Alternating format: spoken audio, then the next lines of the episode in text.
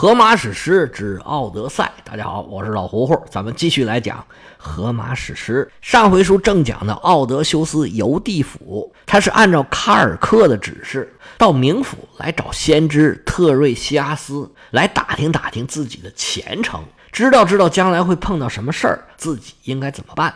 奥德修斯按照程序做好了祭品。果然把特瑞西亚斯给等来了。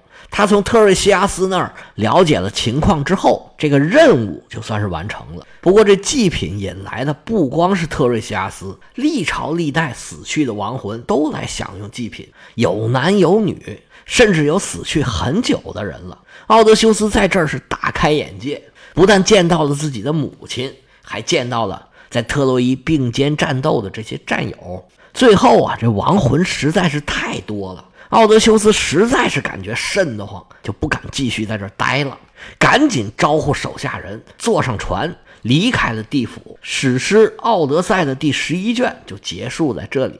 第十二卷的开头是奥德修斯带着手下的水手从地府返回卡尔克所在的埃埃亚岛。为什么又回去了呀？因为那边还有任务呢，他们在这摔死了一个伙伴，还没有安葬，人家就走了。结果一到地府，奥德修斯第一个碰到的就是他，给奥德修斯这通埋怨呢。奥德修斯答应回来好好安葬他这位伙伴。他们出发的时候还是半夜，回到埃埃亚岛的路程上非常的顺利，天还没亮，他们就到了。船停在沙滩上。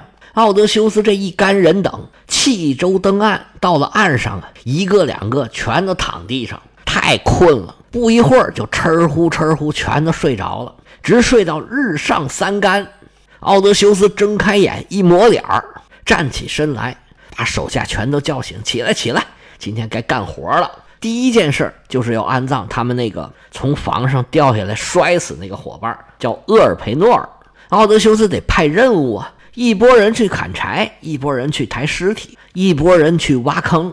这一切准备好之后，把尸体放在柴火堆上，点起熊熊的烈火，就把厄尔培诺尔给火化了。火化之后，把死者的骨灰连同甲械给埋在了地下，堆了一个坟包，在上面插了一个漂亮的船桨。奥德修斯算是完成了对厄尔培诺尔的承诺。他们这葬礼刚结束。就看见卡尔克带着仆人过来迎接奥德修斯。卡尔克是精心修饰，满面春风。一看见奥德修斯，就说：“哎呦，你们可真棒，这么快就回来了。普通的凡人呢，这地府只能去一次，你们可倒好，至少都得去两次。来来来，既然回来了，咱们就好好休息休息。我给你们准备了好吃好喝，今天呢，好好休息一天。”明天咱们再上路。来来来，我们现在就去吃饭去。奥德修斯和手下呀，个个是眉开眼笑，跟着卡尔克来到了屋里头。一看，嚯，桌上啊是七个碟子八个碗，有酒有肉有面包。看来人女神是早有准备，这能掐会算呢，就是不一样。奥德修斯跟手下是大快朵颐，吃的差不多了。卡尔克是不动声色，站在奥德修斯的身后。一拍他肩膀，做了个手势，跟我来。奥德修斯心领神会，拉着女神的手，悄悄的就离开了吃饭的这个房间。俩人是浓情蜜意，难免呢又要温存一番。其实书上没写他们俩温存了，但是写了他们俩躲开了众人。这孤男寡女，按照希腊神话这种玩法，按照奥德修斯和卡尔克这人设，他们必然，我觉得啊，他们必然是要温存一番。但是这书上没写他们怎么温存的，咱也不知道，那就不说了。完事儿之后啊，卡尔克跟奥德修斯说：“你既然已经从地府回来了，那我的任务就已经完成了。明天你们出发。”可就要靠自己了，你要好自为之啊！不过你一路上的情况，我要跟你说一说。这些事儿啊，你一定要听清楚，好好听，你给我记住了，要不然你这一路上会出事儿。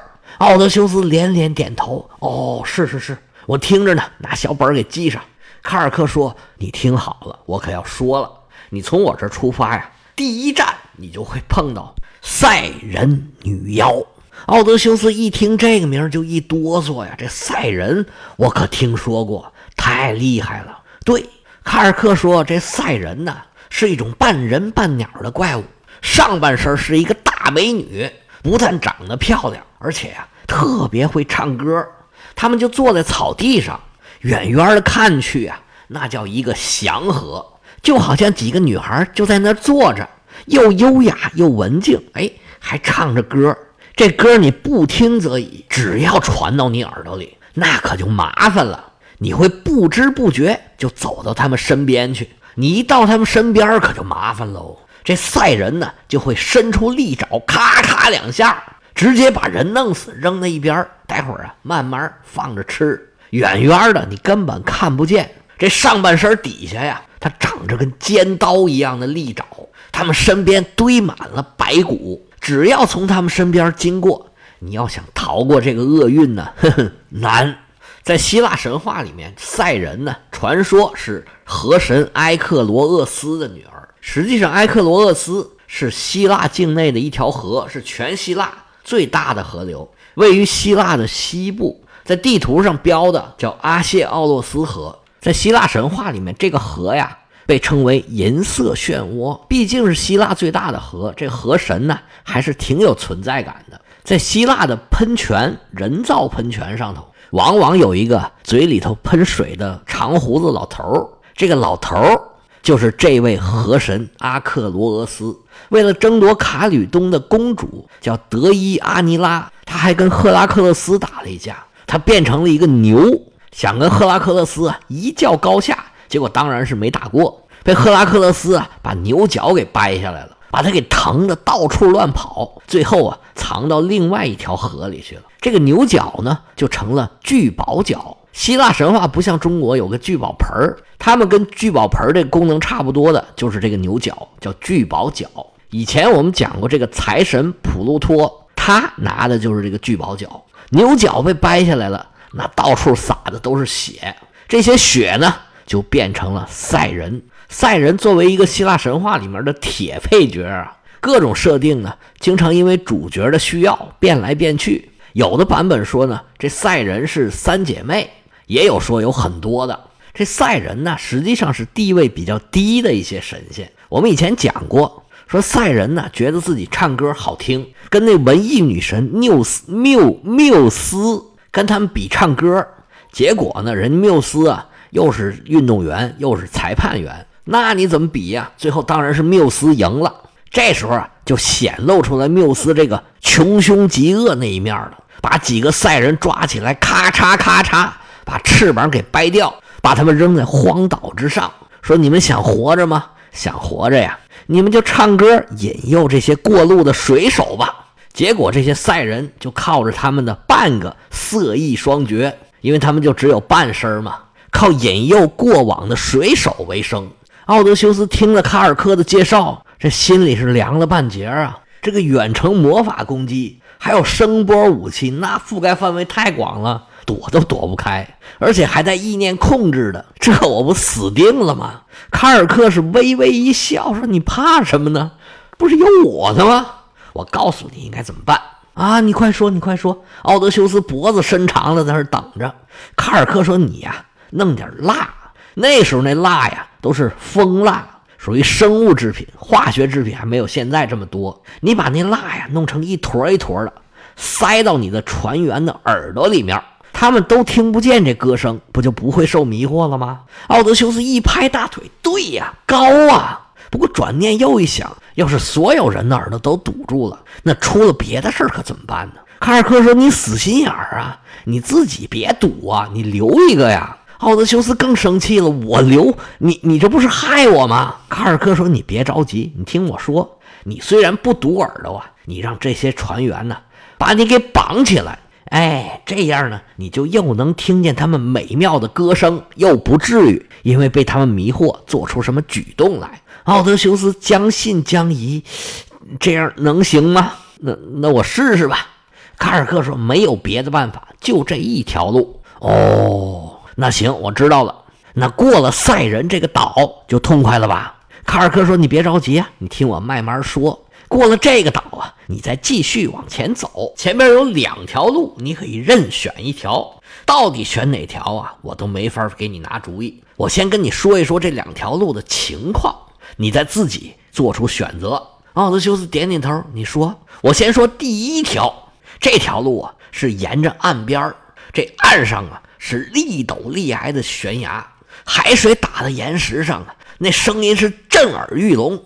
我们神仙呢都管这地方叫做晃摇的石岩，其实就是摇晃的岩石。别说是船呢，就连鸟都飞不过去。你知不知道？给宙斯送仙石的这些鸽子，每次走到这儿都要死一只。宙斯没办法呀，只好一只一只往这儿补。自有人以来，只有一艘船能从这里平安的过去，这就是二哥号。那可有一个原因呢，是天后赫拉一直在保佑着他们，否则啊，这船呢一样撞到悬崖峭壁之上，撞了个粉身碎骨。这艘船就是当时。伊押宋开去抢金羊毛的那船，回城的时候曾经路过这里。伊押宋是赫拉全程保护的，要不然呢，他早就完蛋了。奥德修斯一听这话呀，这脑袋摇得跟拨浪鼓似的。这地方你让我去，你这是害我呀！人家是天后赫拉保佑，那我到那儿谁保佑啊？嗯，我我可去不了。那下一条路是什么样的？另外一条路啊，是两座大山。夹着一条窄窄的海峡，两边啊全都是立陡立矮的悬崖。这海峡呀是南北走向，这海峡上空啊永远都有一块大黑云彩，常年见不着太阳。而两边的岩壁呢是立陡立矮，根本就爬不上去。你有十双手十双脚，你也爬不上去。靠东边这个岩壁，半山腰上有一个大岩洞。里边啊是一年四季往出冒白烟儿，这白烟啊也不知道是什么成分的。你这个船呢，只能从它下边过，而且它那洞口啊特别的高，无论是什么样的勇士，你搭弓射箭都射不到那个洞口。其实无论是什么人，对这个怪物啊也是束手无策。奥德修斯说：“这这还有怪物呢？废话，要不然刚才说那个洞干嘛呢？这洞里啊就住着一个大怪物。”这怪物啊，它成天的在那儿叫，这叫的声音呢，就像一只刚出生的小狗，听着好像人畜无害，还挺萌。但是你看见这个怪物，还别多，你就看一眼，你不晕过去，就算你本事。这怪物到底有多大，已经没有人知道了，因为它住在洞里，别人也进不去。但是它有十二条腿，有六个脑袋，这十二条腿呀，就跟起重机一样长。每个脑袋长得都跟小汽车那么大。奥德修斯说：“那时候有小汽车吗？他有起重机吗？行行行，不说小汽车，就跟大马车一样。无论什么样的船老大，走到这儿啊，都不敢吹牛，说能躲过这个怪物的抓捕。不管什么船往这儿一走，这怪物咵六个脑袋伸出来，一个脑袋吃一个。其他人呢，还得拼命划船，趁着他吃的功夫，得赶紧通过这片水域。”要是等他吃完了，他再下来抓，那还得死人。奥德修斯听的是毛骨悚然呢。这怪物这么可怕吗？他叫什么名字啊？这怪物啊，说起来好像不是很出名，没有赛人那么出名。但是你看看，是不是比赛人要厉害很多呀？奥德修斯说：“对，这怪物可太厉害了。其实这个斯库拉也是系出名门，她是海神福尔库斯的女儿。这福尔库斯啊。”是众怪之祖。以前我们讲过的厄喀德纳，还有戈尔宫，都是福尔库斯的孩子。这斯库拉也算一个根红苗正的正统大怪物。他不但体型特别大，而且呢长得特别恐怖。你想想，十二条腿，六个脑袋，六个长脖子，而且脑袋上啊这大嘴里头长的三层密密麻麻各种各样的牙，这得多吓人呢！不过关于这斯库拉呀。他到底是怎么变成这样的？还有另外一个故事，而这个故事呢，跟我在讲的这个故事里头啊，正在说斯库拉这个名字的人有关系。对，正是卡尔克把斯库拉害成这样的。斯库拉原来也是一个美貌的海仙女，她跟卡尔克俩人啊还是朋友。那最后怎么反目成仇，还要互相陷害呢？这个呀，还是跟一个男人有关系。这个男人啊，名叫格劳科斯。格劳克斯原来就是一个平平无奇的凡人，是个渔民。他在维奥蒂亚一个海港城市生活，一天到晚呢就是打鱼为生。日复一日，他就出海打鱼。做海鲜生意呢，就有一个很大的问题，就是如何保鲜。如果这鱼捕回来没有马上卖出去，很快这鱼就臭了，那不就白忙活了吗？格劳克斯一直为这事儿啊，就非常的发愁，一直在想办法。结果有这么一天，他没出海，跑到山上去了，琢磨自己呀，也学学这些猎人，咱们玩一玩，也去打打猎，没准啊，还搞个副业。他就拿着自己简单的家伙事儿，带着自己的业余打猎水平上山打猎去了。他一上山就看见了一个兔子，一琢磨，我这水平打兔子正合适啊。结果呢，他开弓射箭是左射射不着，右射也射不着，就跟着这兔子一直跑，把这兔子给气坏了。说你这是打猎吗？打猎你倒是打呀，你别老追呀。最后追的这兔子气喘吁吁，眼看就要死了。就在这兔子奄奄一息的时候，他跑到了一个山泉水附近，张开他这三瓣嘴，就开始咔哧咔哧咔哧吃这山泉水周围的一种草。格劳克斯纳闷啊，说这兔子你不跑，你在这吃什么草啊？结果吃着吃着，这奇迹就发生了。这兔子原来啊，眼瞅着就不行了，结果三棵草一下肚。这兔子马上就恢复了那种活蹦乱跳的状态，忒忒忒忒就蹦跑了。格劳克斯这时候对兔子，已经是一毛钱的兴趣都没有了。他现在就眼盯盯地看着这个草，说：“这么神奇吗？